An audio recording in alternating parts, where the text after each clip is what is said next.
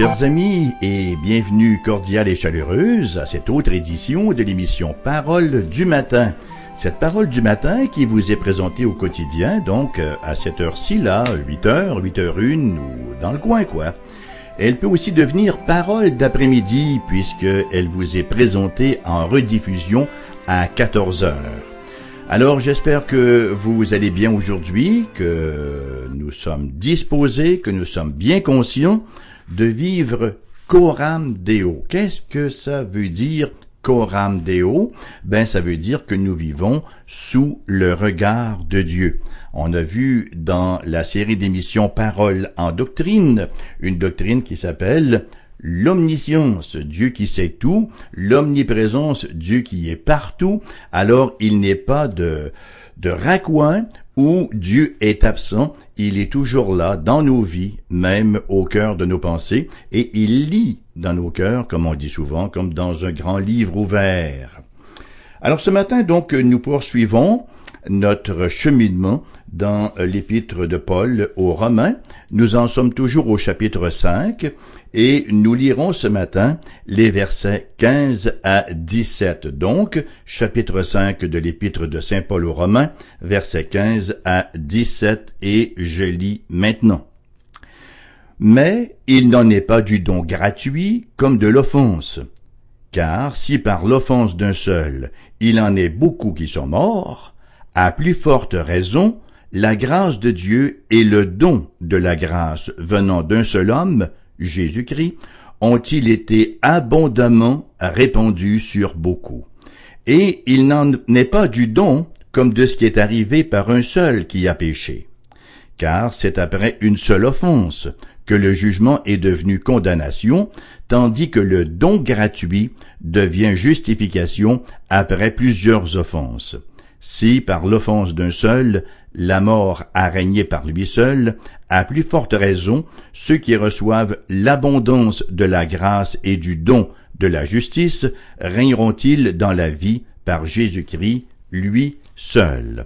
Bon, écoutez, c'est une, petite péricope, un petit passage qui certainement comporte quelques difficultés, quelques obscurités que nous allons tenter ensemble d'éclairer ce matin.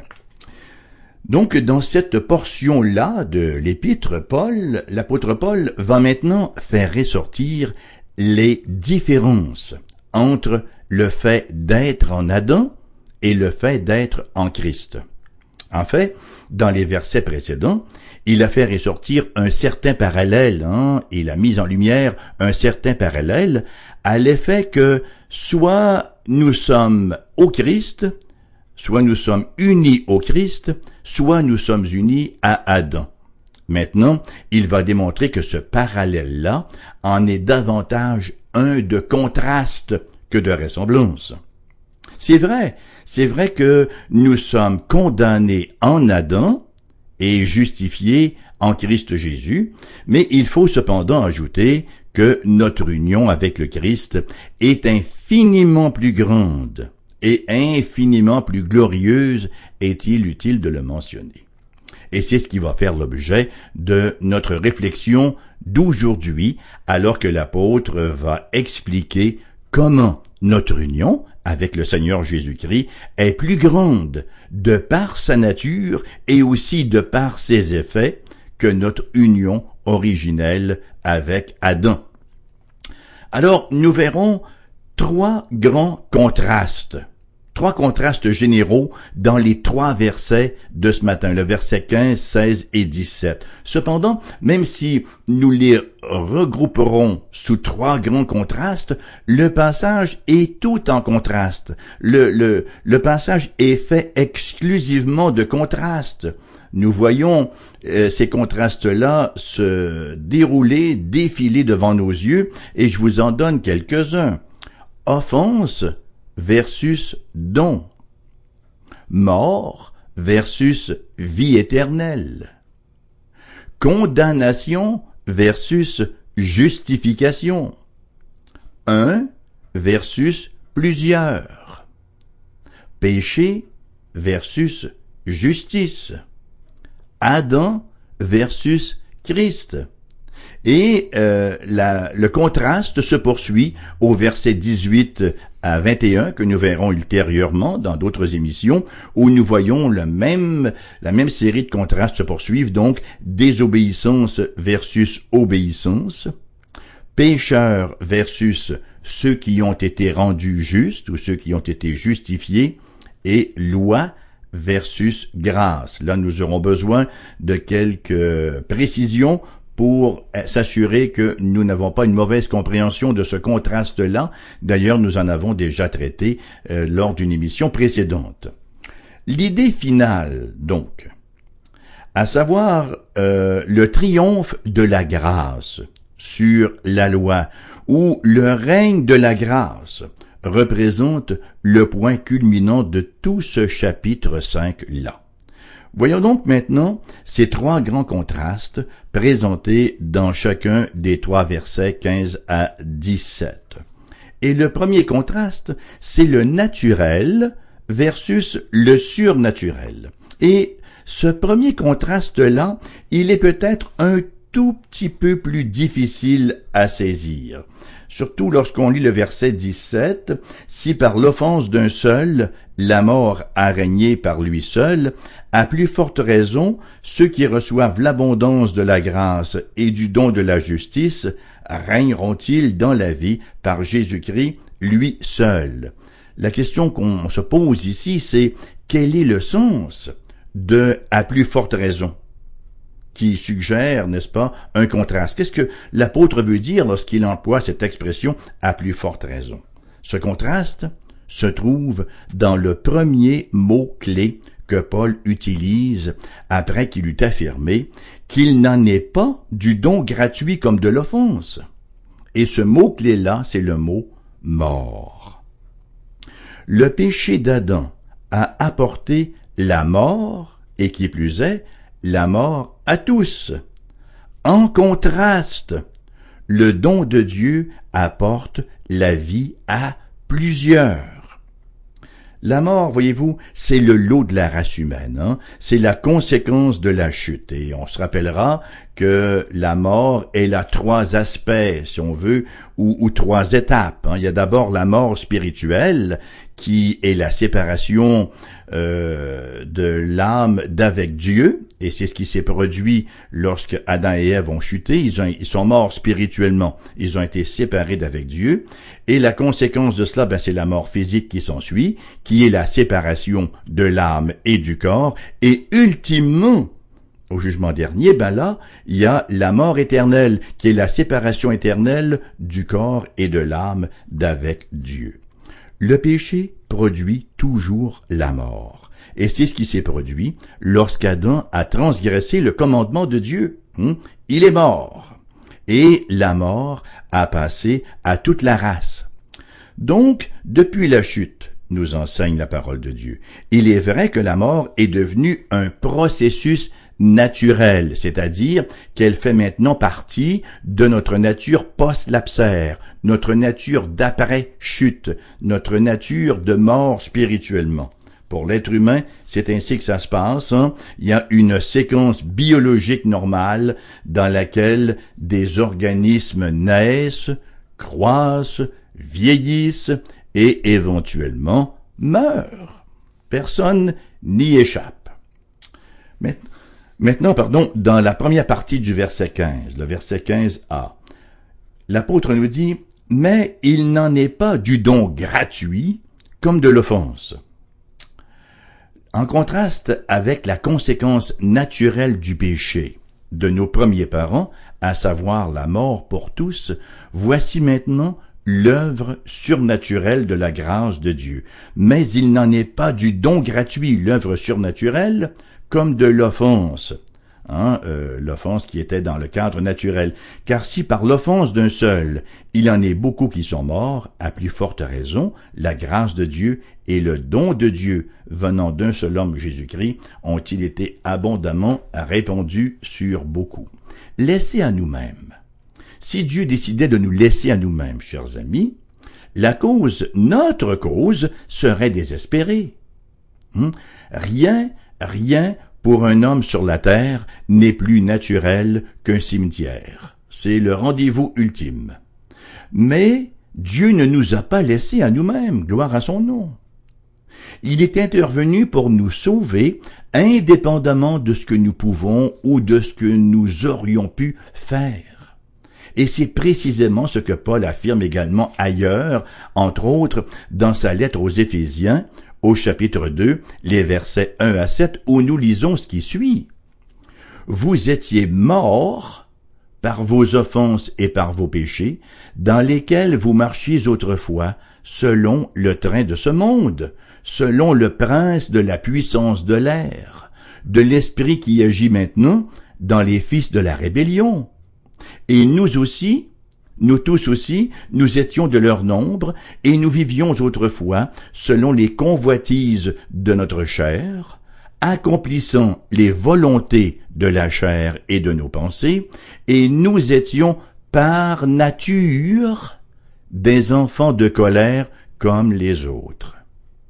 Mais Dieu, qui est riche en miséricorde, à cause du grand amour dont il nous a aimés, nous qui étions morts par nos offenses, nous a rendus vivants avec Christ.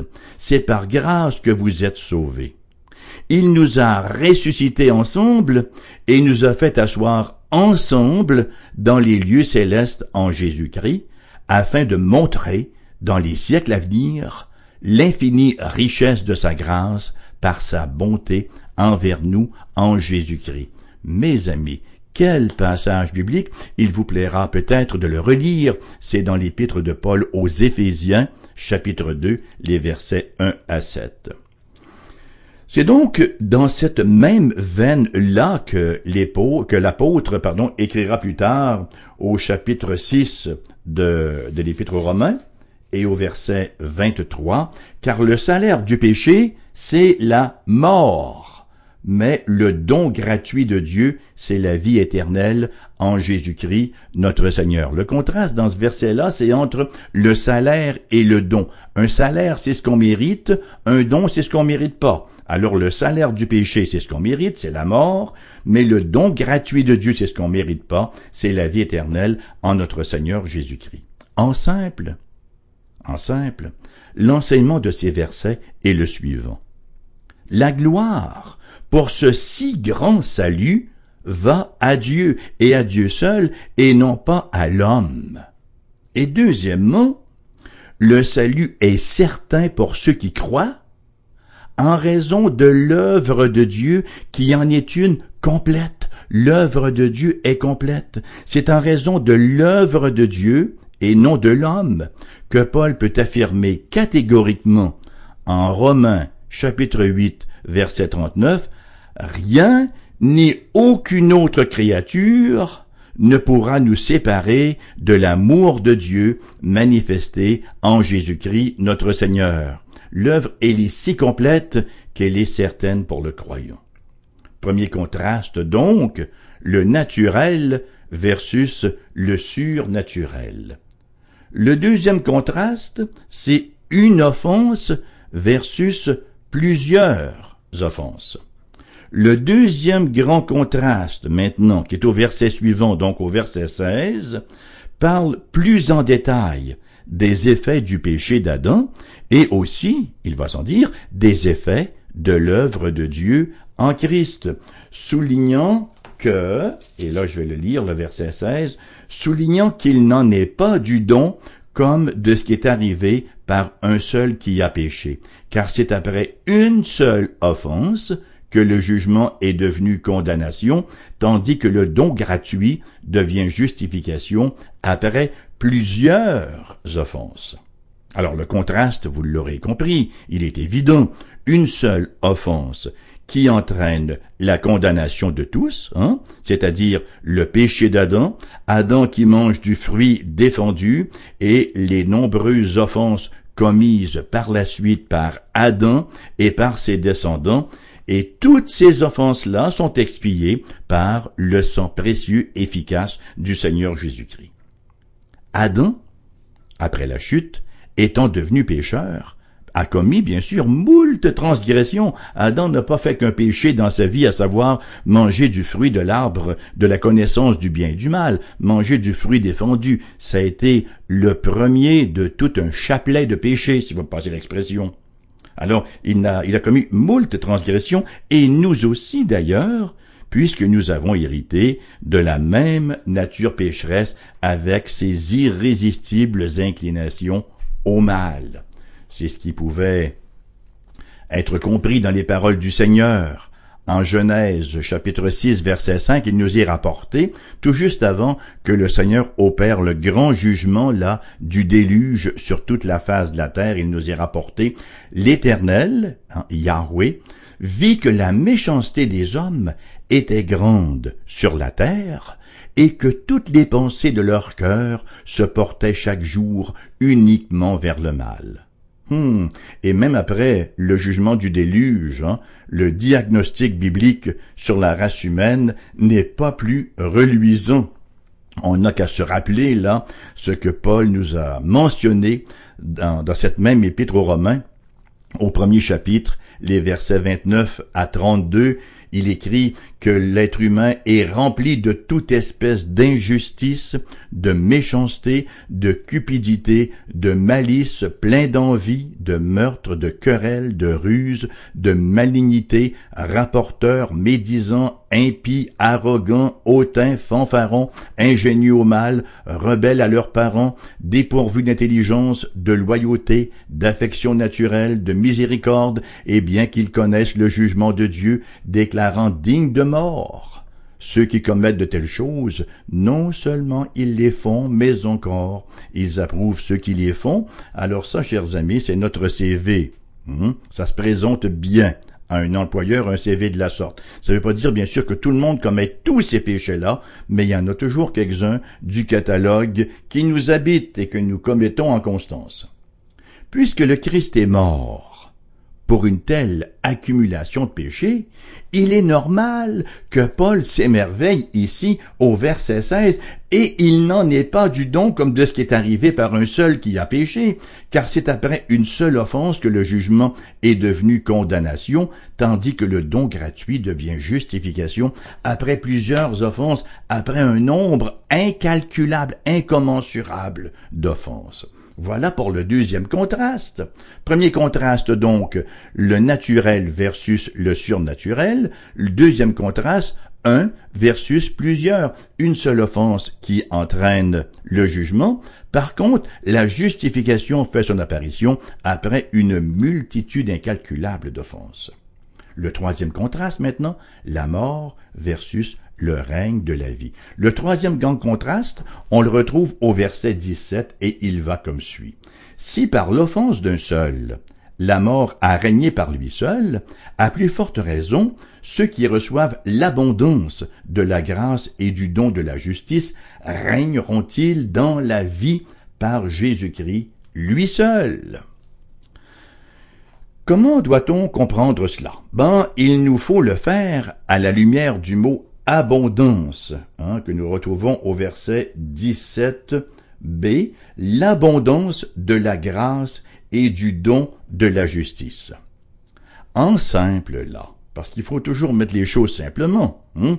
La parole de Dieu est une parole accessible, ce n'est pas une cachotterie, dirait l'autre, mais c'est une révélation.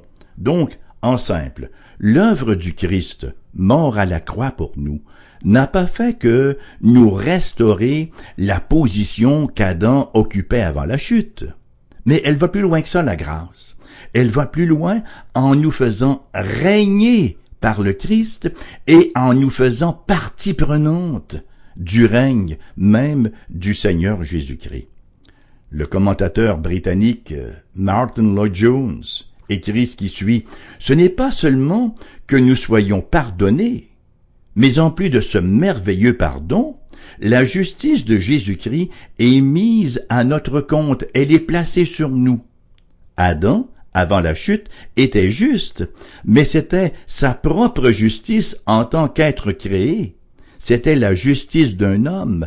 Adam ne possédait pas la justice du Christ sur lui. Ce qu'il a perdu, c'était sa propre justice. Mais vous et moi qui avons la foi, nous n'avons pas reçu une simple justice humaine, soit la justice d'Adam avant la chute, mais il nous a donné la justice de Jésus-Christ. L'expression abondance, surabondance, beaucoup plus, fait ressortir cette réalité, nous recevons cette abondance de grâce et c'est le don de la justice. Fin de la citation que j'ai traduite pour vous et que j'ai puisé dans euh, cette énorme de commentaires, une dizaine de volumes euh, de Martin Lloyd Jones sur l'épître de Paul aux Romains.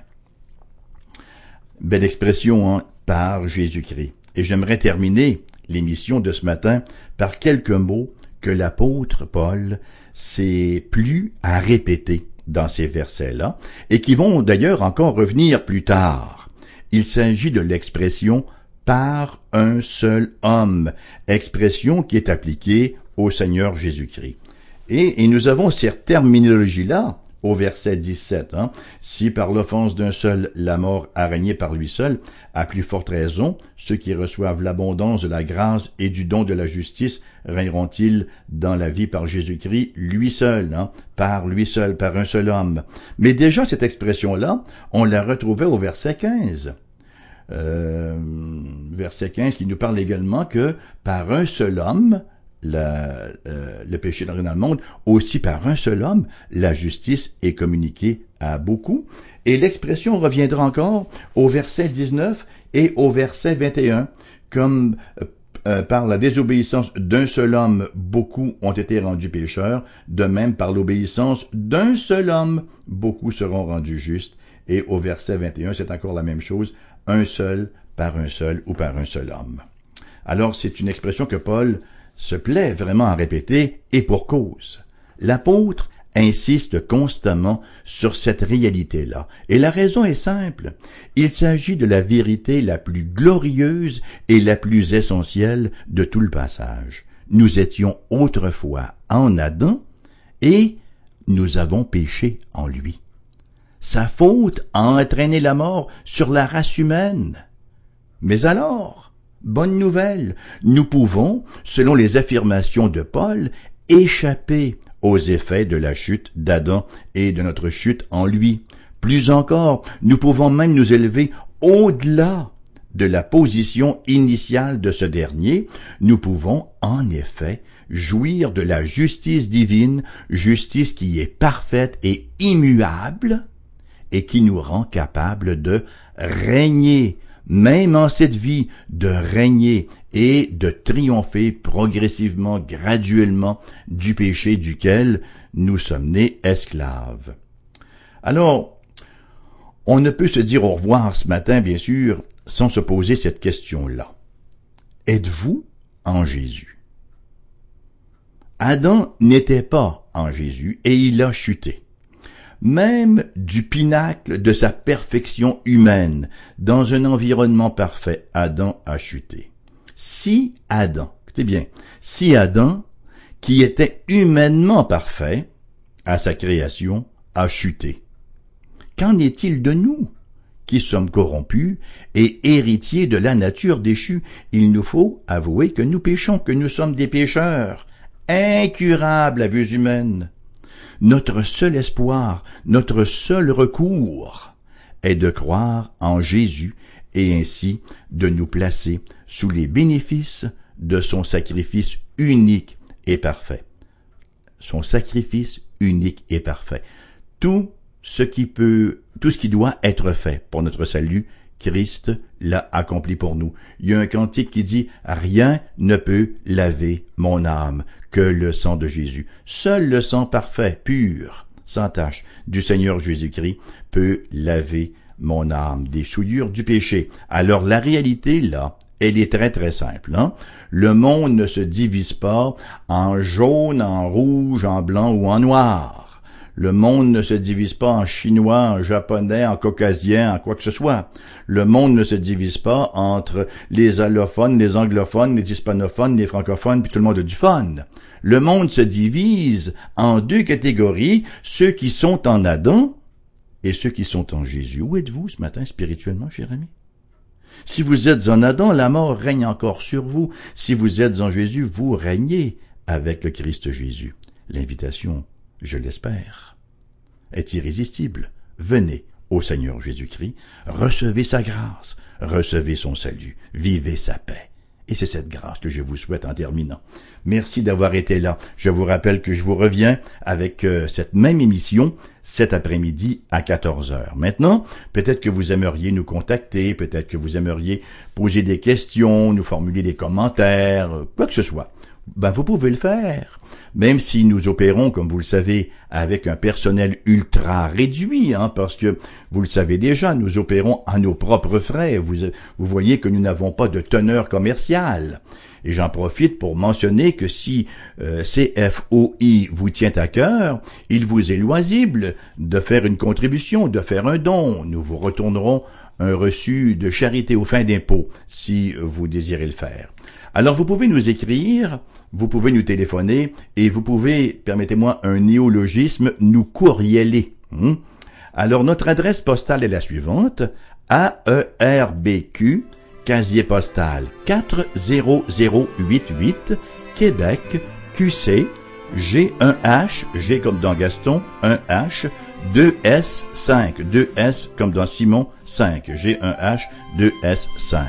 Vous pouvez nous téléphoner et nous avons une boîte vocale qui va prendre votre message. Nous n'avons pas de téléphoniste, mais nous avons une boîte vocale et nous tentons de prendre les messages et de les retourner dès que cela nous est possible.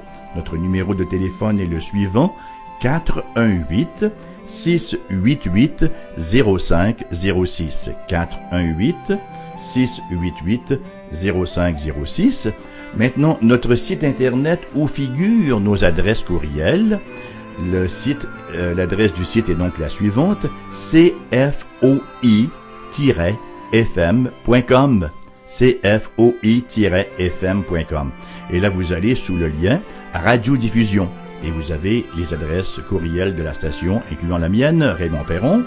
Euh, et vous avez également tiens la possibilité même de faire un don par PayPal par PayPal euh, ou par carte de crédit ou quoi que ce soit. Euh, tout est là pour vous diriger à cet effet-là. Donc, merci de votre écoute quotidienne. On espère vous revoir dans une prochaine. Que le Seigneur vous accorde sa riche bénédiction en Christ Jésus. Au revoir.